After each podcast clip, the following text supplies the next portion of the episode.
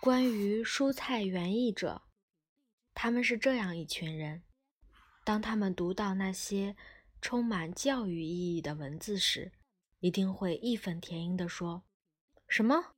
这个家伙在这里谈论的，竟是些不能吃的叶子缨子，却对胡萝卜、黄瓜、大头菜、邹叶橄榄、卷心菜、花椰菜、洋葱、韭菜、萝卜。”甚至连芹菜、细葱和欧芹等美味的蔬菜也只字未提，这算哪门子园丁？他一面狂妄无知，另一方面连莴苣这种地里能长出来的美味作物都彻底忽略了。我必须对这项指控做出一些解释。曾经有一段时间，我的确也在几块苗床上。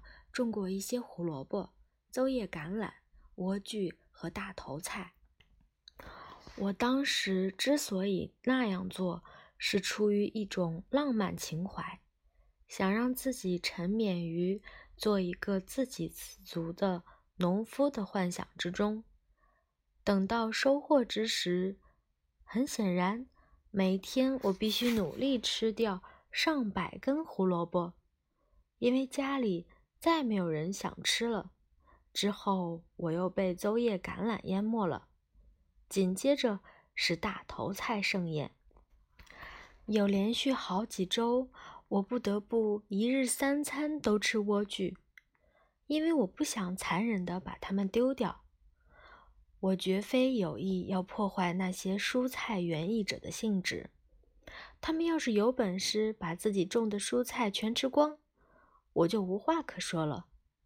但要是有人迫使我啃食自己种的蔷薇或铃兰，那么我一定会丧失对他们的敬畏之情。除此之外，我们园丁早已是树敌颇多了：麻雀、乌鸦、小孩、蜗牛、渠叟和蚜虫。我问你们。我们有必要对毛毛虫宣战吗？还有必要让白粉蝶和我们作对吗？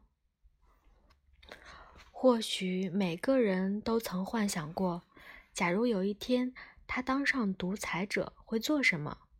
要是我的话，那一天我会下达成千上万条规章制度。此外，我还会颁布一项树莓禁令。他们将规定，所有的园丁都不得在篱笆旁种树莓。谁能告诉我，要是一个园丁种的树莓侵犯到邻居家的花园的杜鹃花中间了，这还了得？这些树莓的根系在地下可以扩张数千米，没有哪道篱笆、围墙或沟壑。甚至铁丝网或警告牌能阻止他们。这些入侵者会在你种有香石竹或月见草的苗床中间钻出芽来，简直无法无天。